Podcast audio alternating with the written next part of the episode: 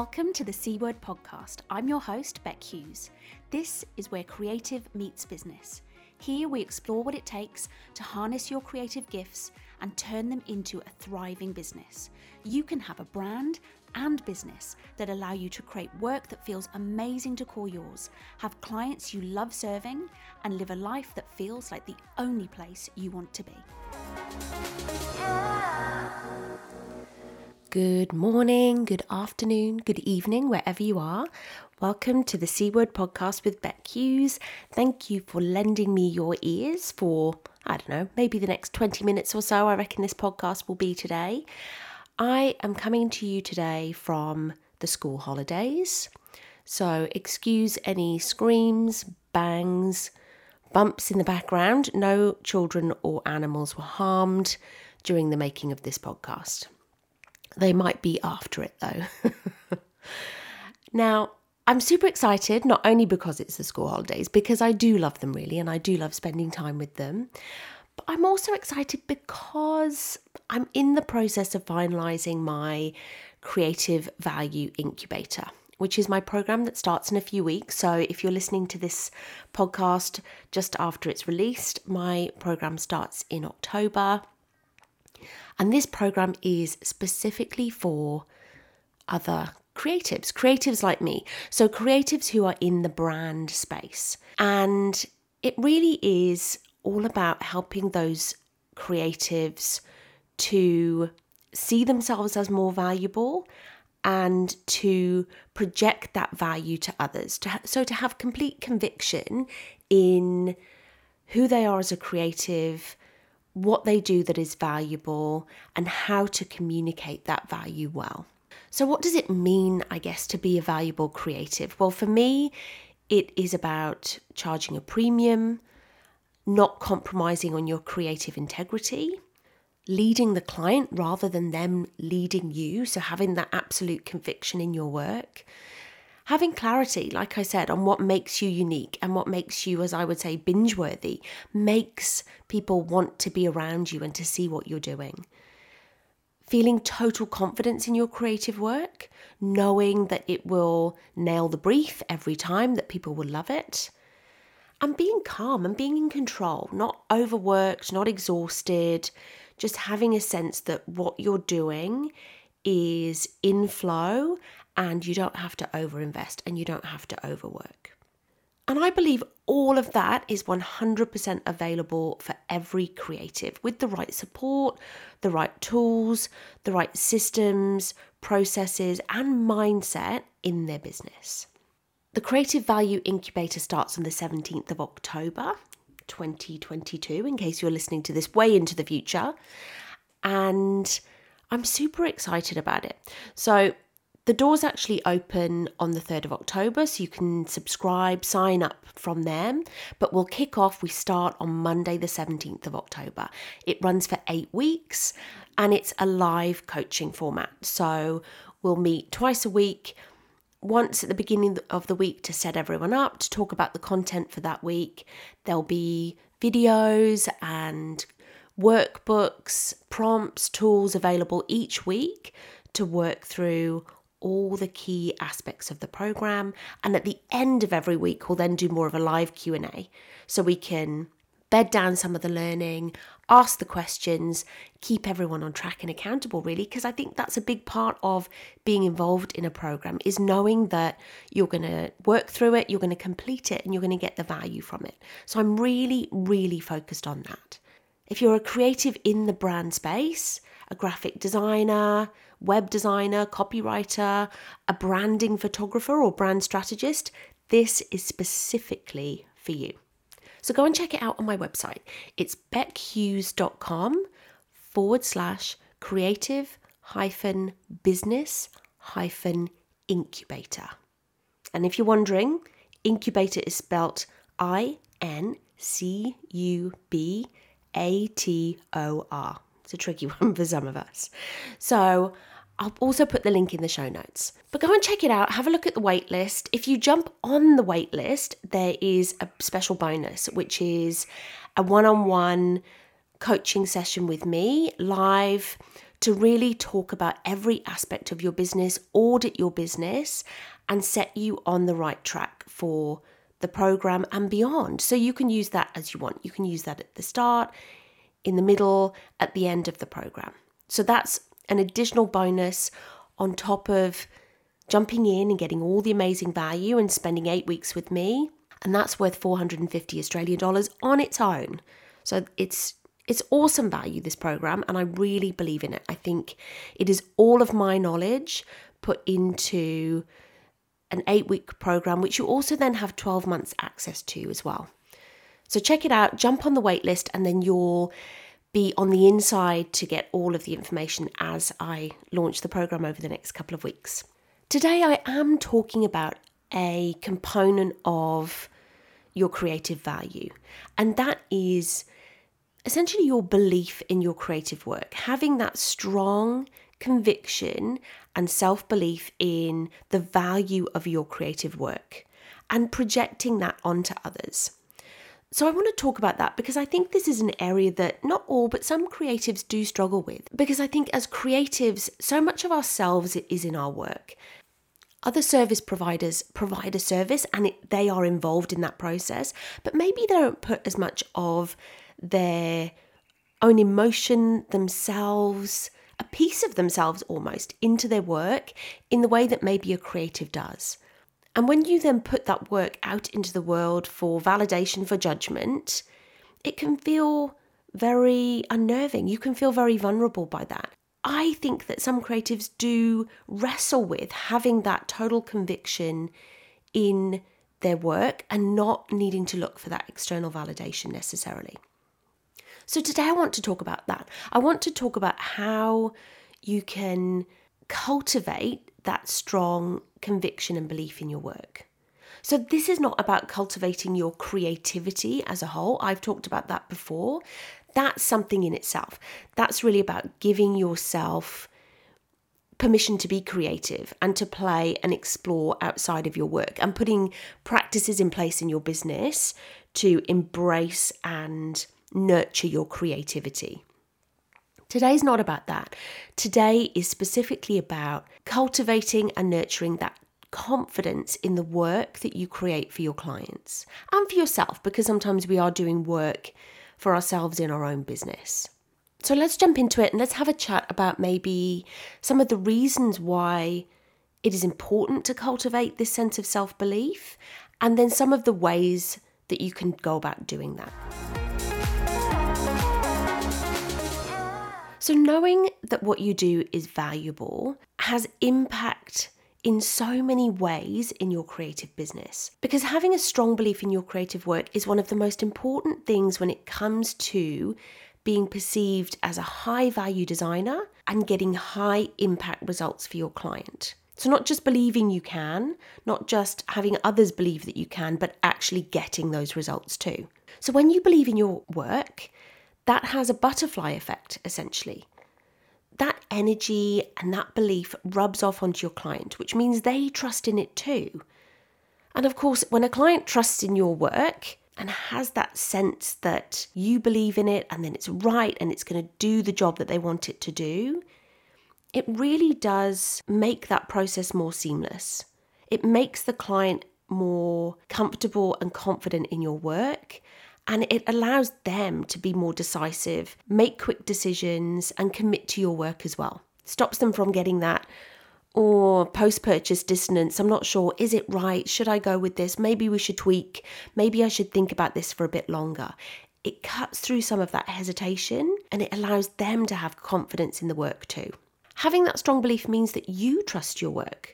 So you don't second guess yourself. So you don't over deliver, undercharge, keep tinkering, or I'll just do a few more options, or I'll just evolve that a bit more, or I'll just keep tweaking that particular concept more to get it to be 100% right. So when you stop yourself from doing that, when you believe in the work that you've produced, you become more efficient and you actually get better outcomes for your client because you're decisive.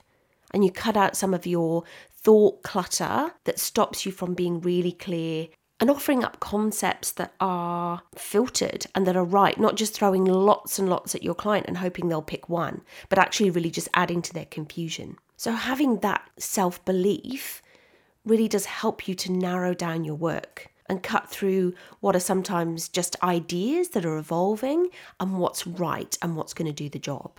Essentially, it helps you kill your babies. And I know that's a horrible term, but it was often a phrase that someone I work with in agency used, which was to say that as creatives, we often have a lot of ideas at the beginning of a project. When we go through that expansive phase, we might come up with lots of ideas for copy or for logos or for a format of a website, how we could solve the problem. There's often lots of ways of doing it, but we've got to be able to narrow that down for the client. We've got to be able to kill some of those concepts, knock them off, and just really focus in on the ones that are right and are working. Because if we try and develop all the concepts, A, it's not efficient, but B, like I said, you can actually end up confusing the client more, throwing too much at them so they get stuck in indecision too. Having that self-belief also means you have the conviction to charge a premium price and not allow others to undervalue or negotiate, and not being compelled to discount, not feeling like you need to make your work more affordable to others. If you believe in its value, you'll be able to stand behind what you want to charge for it. And finally, it's fulfilling. Knowing your work is on the money, so to speak, pun intended, gives you a sense of pride and satisfaction in what you're doing. And that sense of fulfillment, that love for your work, creative integrity, if you like, is essential. It's essential to creating a sustainable business that you want to be in, and you want to continue offering up that work. Because if you don't love the work, if you feel like each time it's watered down, pulled apart, tweaked, turned into a bit of a camel, lots of bits stuck together to satisfy the client, then you won't feel good about that work. And I think it's important to feel good about your work. I think it's your right to feel good about your work. I'll say it now, and I'll say it a million times, and I've probably already said it a million times, that you're not in business to just do what the client wants, to produce what work they want when it's not work you believe in. You have every right to produce work that you love, even if you're not paying for it. That's not the point. You know, I hear people say, well, the client's paying for it, they should get what they want. It's not true, in my opinion. You should be happy with the work too. So that's, I think, some of the main reasons why cultivating that sense of value in your work and that self-belief is so important. That it does give you that sense of conviction. It makes you more efficient. It means you can charge a more premium price. It means that the work that you put out will be work that you're happy with and probably of a better quality.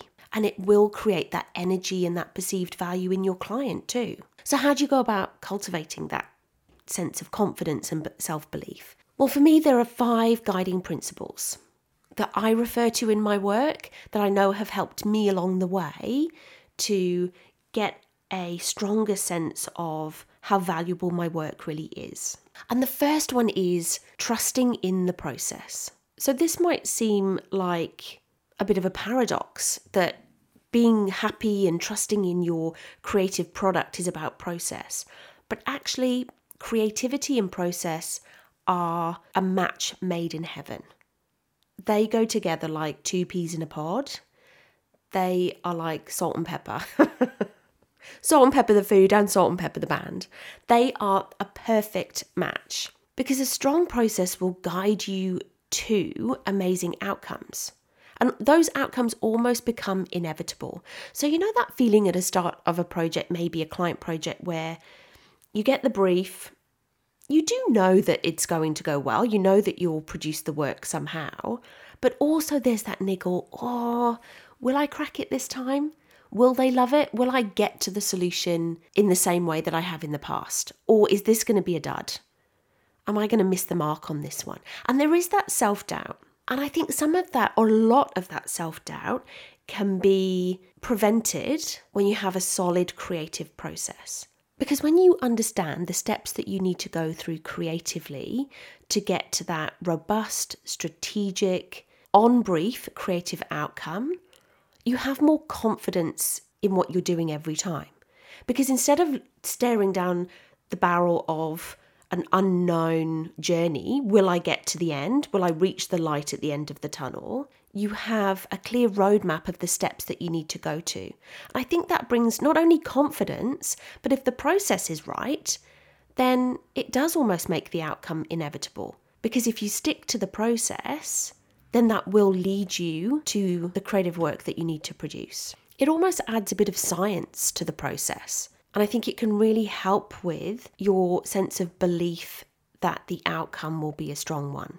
So that's my first point, is think about your creative process, break it down, almost document it, understand what it is you do step by step, right from the very, very beginning of when you engage with a client, and formalize that so that you can use it each and every time. And it will give you more confidence and belief in the outcome. The second guiding principle for me is quite an important one. And this is knowing the difference between when you're seeking validation versus when you're looking for constructive feedback and mentoring for your work. Because I think as creatives, maybe we're compelled sometimes to look outside of ourselves for validation of our work, for people to say, oh my goodness, that's so amazing. I absolutely love that. You're so clever. You're so talented. And it's okay. I'm not criticizing that. Everybody loves to feel good about what they do. And it's so nice and it's positive to get that external feedback. And it's okay to look for that. But I think as well, you've got to understand the difference between validation, which is coming from a well-meaning but maybe not a well-educated place, and mentoring that is coming from a place of experience and wanting to support you and wanting to help you get better, essentially. So what I'm talking about here is, for example, those big, huge Facebook groups with thousands and thousands of people, all of whom are ready and waiting with their strong and well-meaning opinion, most of whom probably aren't designers or are not your client or are not your client's target audience. So really, as much as their opinion is nice and appreciated, it may not be valid. So sometimes when you go out and you might share some work in those kinds of places, it's nice to get positive feedback, but sometimes you might not get positive feedback. You might get people trying to help you design it, trying to add their opinion to it. So instead of getting the validation that you were looking for, you get what is essentially a bit of a negative response, and that can knock your confidence. That can have you second guessing your work. But what you've got to remember is that feedback and that opinion is subjective, and it's not coming from a place of experience, knowledge, or expertise. So my advice actually is don't look for that validation. Another thing might be that you're working on a project and then you decide to share it with a friend or share it with your partner. And again, you don't necessarily get the positive response or validation you were hoping for. But that shouldn't knock your self-confidence or your belief, because their feedback isn't coming from a place of understanding. And this is the thing with feedback. When people are asked for it, they will really think about it and they will feel a sense of responsibility to give it. So in some ways, they might overthink the response that they give you.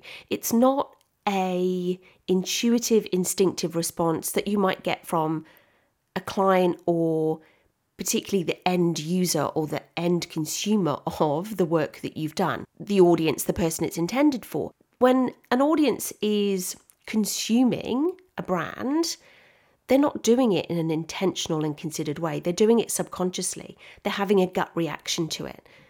And that's a different kind of response to when you ask specifically for feedback, because then someone will really think about it. They will feel compelled to help you, to give you constructive feedback, to tell you how you could improve, which is well-meaning but may also be misguided. So my point here is, understand when it is you're just looking for validation versus when you're looking for some constructive feedback that is coming from a place of mentorship that is meant to help you grow, and ensure that you're ready for the response you might get in both of those situations, and treat it as it should be treated, which is, particularly in the validation sense, with a grain of salt, because whatever response you get, it's important to understand the context that it's coming to you in.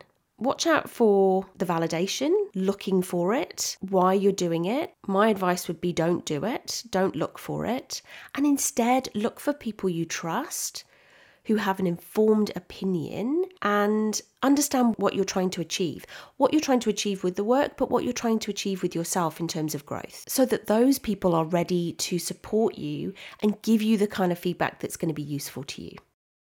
The third guiding principle for me is about self-belief and positive self-talk and making that a practice. So how you talk to yourself and think about yourself and your work is so very important to your sense of conviction and confidence in that work. Like I said at the beginning, if you don't value your work, how can someone else value it? So if you go into a presentation with a client and you're hesitant and the self-talk has been, oh, I'm not sure that this is right. I don't know that the client's going to love this.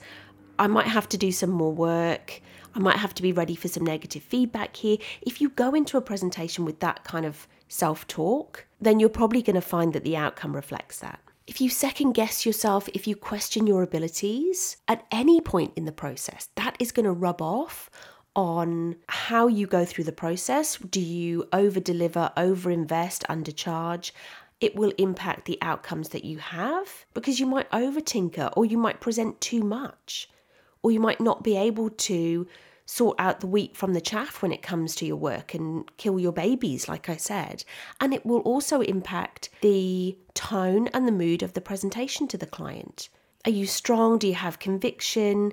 Or are you hesitant? Like I talked about in a previous podcast, bringing the energy to a creative presentation is essential to the outcome. If your energy's low, the mood of the presentation will be low and the outcome will probably be a bit hit and miss. Bit of an anticlimax. If you bring the energy, if you're confident, you're upbeat about your work, then the mood of the presentation will be that way, the mood of your client will be that way, and the acceptance and love and appreciation of the work is much more likely to go that way. So talking to yourself positively, being kind to yourself about your work is something that you should practice every day. When you hear those negative comments, that negative voice inside you, starting to be critical, starting to doubt the work, telling you, oh, is this right? Should you go and do a bit more research? Have you done the due diligence here? Sometimes you should listen to your intuition, but if it's just the negative voice trying to wrong foot you, unnerve you, keep you safe, stop you from presenting that work that maybe is a bit more high risk, maybe is a bit more of a challenge, maybe is going to push the client harder, then recognize it and silence it. Replace it with positive self-talk. Look at all the great reasons why this work is on the money. The fourth guiding principle for me is about knowing and celebrating your strengths. So part of this is about that horrible thing of comparisonitis. That thing we do where we go out and look at everybody else's work and we compare our own and feel inferior, feel like we're not as good, we're not being as unique or valuable or interesting as our creative peers and colleagues. But they have a different skill set to you. So for example, I'm not an illustrator. And I'm okay with that because you can't be good at everything. I have creative skills and I have strategic skills that I'm really confident in. I have my process. I talk positively to myself about that work. I don't necessarily listen to the wrong kind of external feedback. So I'm really confident in my own strengths, but I don't produce beautiful illustration work. There are times when I work on a project where we need that. So I might go out and look for that and connect with others in my industry to produce that beautiful work. I don't feel inferior to them. I just know that we have different skill sets. And there are things that I can do in a strategic sense that probably aren't their strengths. That's the first thing here when it comes to celebrating your strengths, is don't compare those strengths to other people's. Understand that you have your special sauce and others have theirs. And because you can't do what they do, it doesn't mean that you somehow are not as good as them. Knowing what you're good at, who you work best with, and essentially what floats your boat, what you love doing, because usually the two go hand in hand. What you're really brilliant at is the thing that you feel most in flow when you're doing. All of those things are essentially your niche. And when you play to those strengths, when you focus on your niche, you will feel more confident in what you're doing, because essentially you're in your zone of genius. You're doing what you're great at. So this is not to say that you can't go out and develop your skills.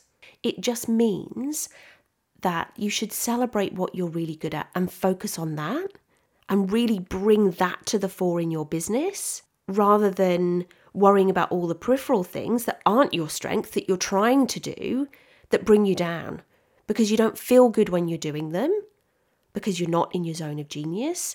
You perhaps don't do them as well, because it's not where you perform at your best. So find what you're good at, find what you love, identify your niche essentially, and then celebrate and play to those strengths.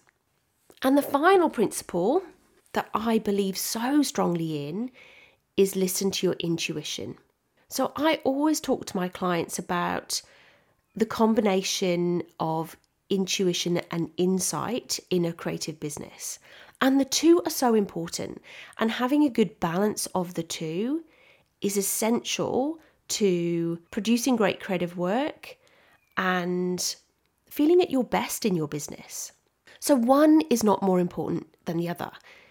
If you invest in insight, if you invest in the process, but you don't also listen to your intuition, which is your lived experience, your long-term knowledge, the abilities that you've garnered over time, if you don't listen to those two, then it can be very mechanical. It can just be about the process. It can just be about the insight. You're not layering that with your intuition, which is also so important. And equally, if you just focus on your intuition and you don't apply the insight and the process to that, then things can perhaps get a bit woolly. They can become a little bit more meandering. You can find it harder to cut through. So bringing the two together in your business, your insight and your intuition, is so, so powerful.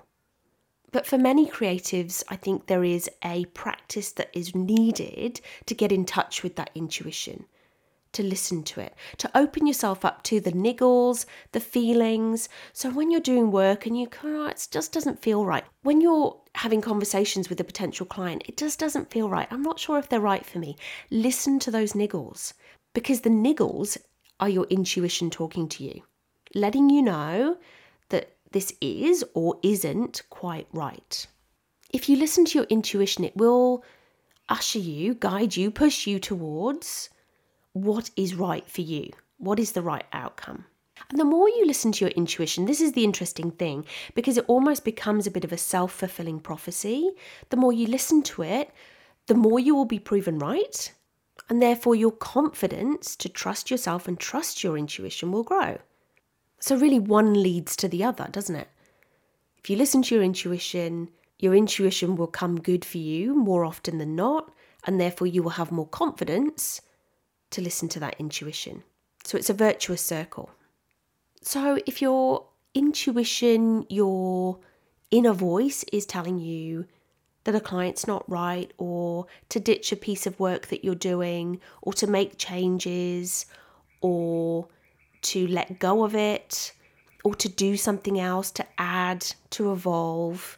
If it's telling you to have a particular conversation with a client, to ask a question, to go back and dig deeper before you do anything else, all of those things are your intuition, and you should go with it, listen to it. So that's my 5 principles. That's what I refer to when it comes to continuing to build, develop that self-belief in my own work.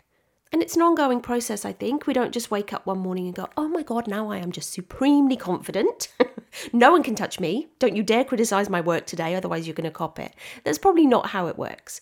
But it is a process, and it is something that builds over time. But like anything, when it comes to learning a new skill, it is something you need to commit to. It's something that you need to recognize what you're not doing or where you could improve, and commit to some of those practices. So just to go back, those 5 principles are trusting in the process, commit to, define and formalize your process, and work through it every time. And that will start to become like a muscle that you can flex every time you do a new project. The second principle is the idea of validation and knowing the difference between that and genuine mentoring and understanding why you're looking for it and really separating the two. Thirdly, positive self-talk. Talking to yourself in a kind, uplifting, positive way about your work. Not second-guessing it, not doubting it. Number 4 is about celebrating your strengths and recognizing that you will have strengths and others will have different strengths, and not comparing yourself and making a value judgment on yourself about the strengths that you have versus others. Recognizing that everybody has got a different gift, skill, positive contribution to make. And finally, listen to your intuition. Let that voice in your head that is pushing you towards the better work, the better clients, the stronger outcomes, listen to it and go with it and get more used to trusting your gut. So thanks for listening in today. I really hope that you got some value out of that. It's a really big thing for me to see other creatives really stepping up, feeling confident and having conviction in their creative work. It's something that I want to do more and more on. And I think it's so important. I think it adds so much to us as individuals in terms of our personal fulfillment, but also in terms of the growth and the success of our creative business. So let me know what you think. I'd love to know your perspective on this. If your self-belief in your work is something you wrestle with, or if it's something that you're really confident about. And I'd love to know how you've cultivated that confidence. What principles do you use to guide you? And don't forget, check out my Creative Value Incubator, which is starting in a few weeks. You can jump on the wait list to hear more about some of the bonuses and extras for anyone on the inside. And I'll put the link in the show notes. And have an amazing day. I hope you've got some awesome things planned and the sun is shining on you. And if it's not, then you can go and dance in the rain instead. And I'll chat to you again soon.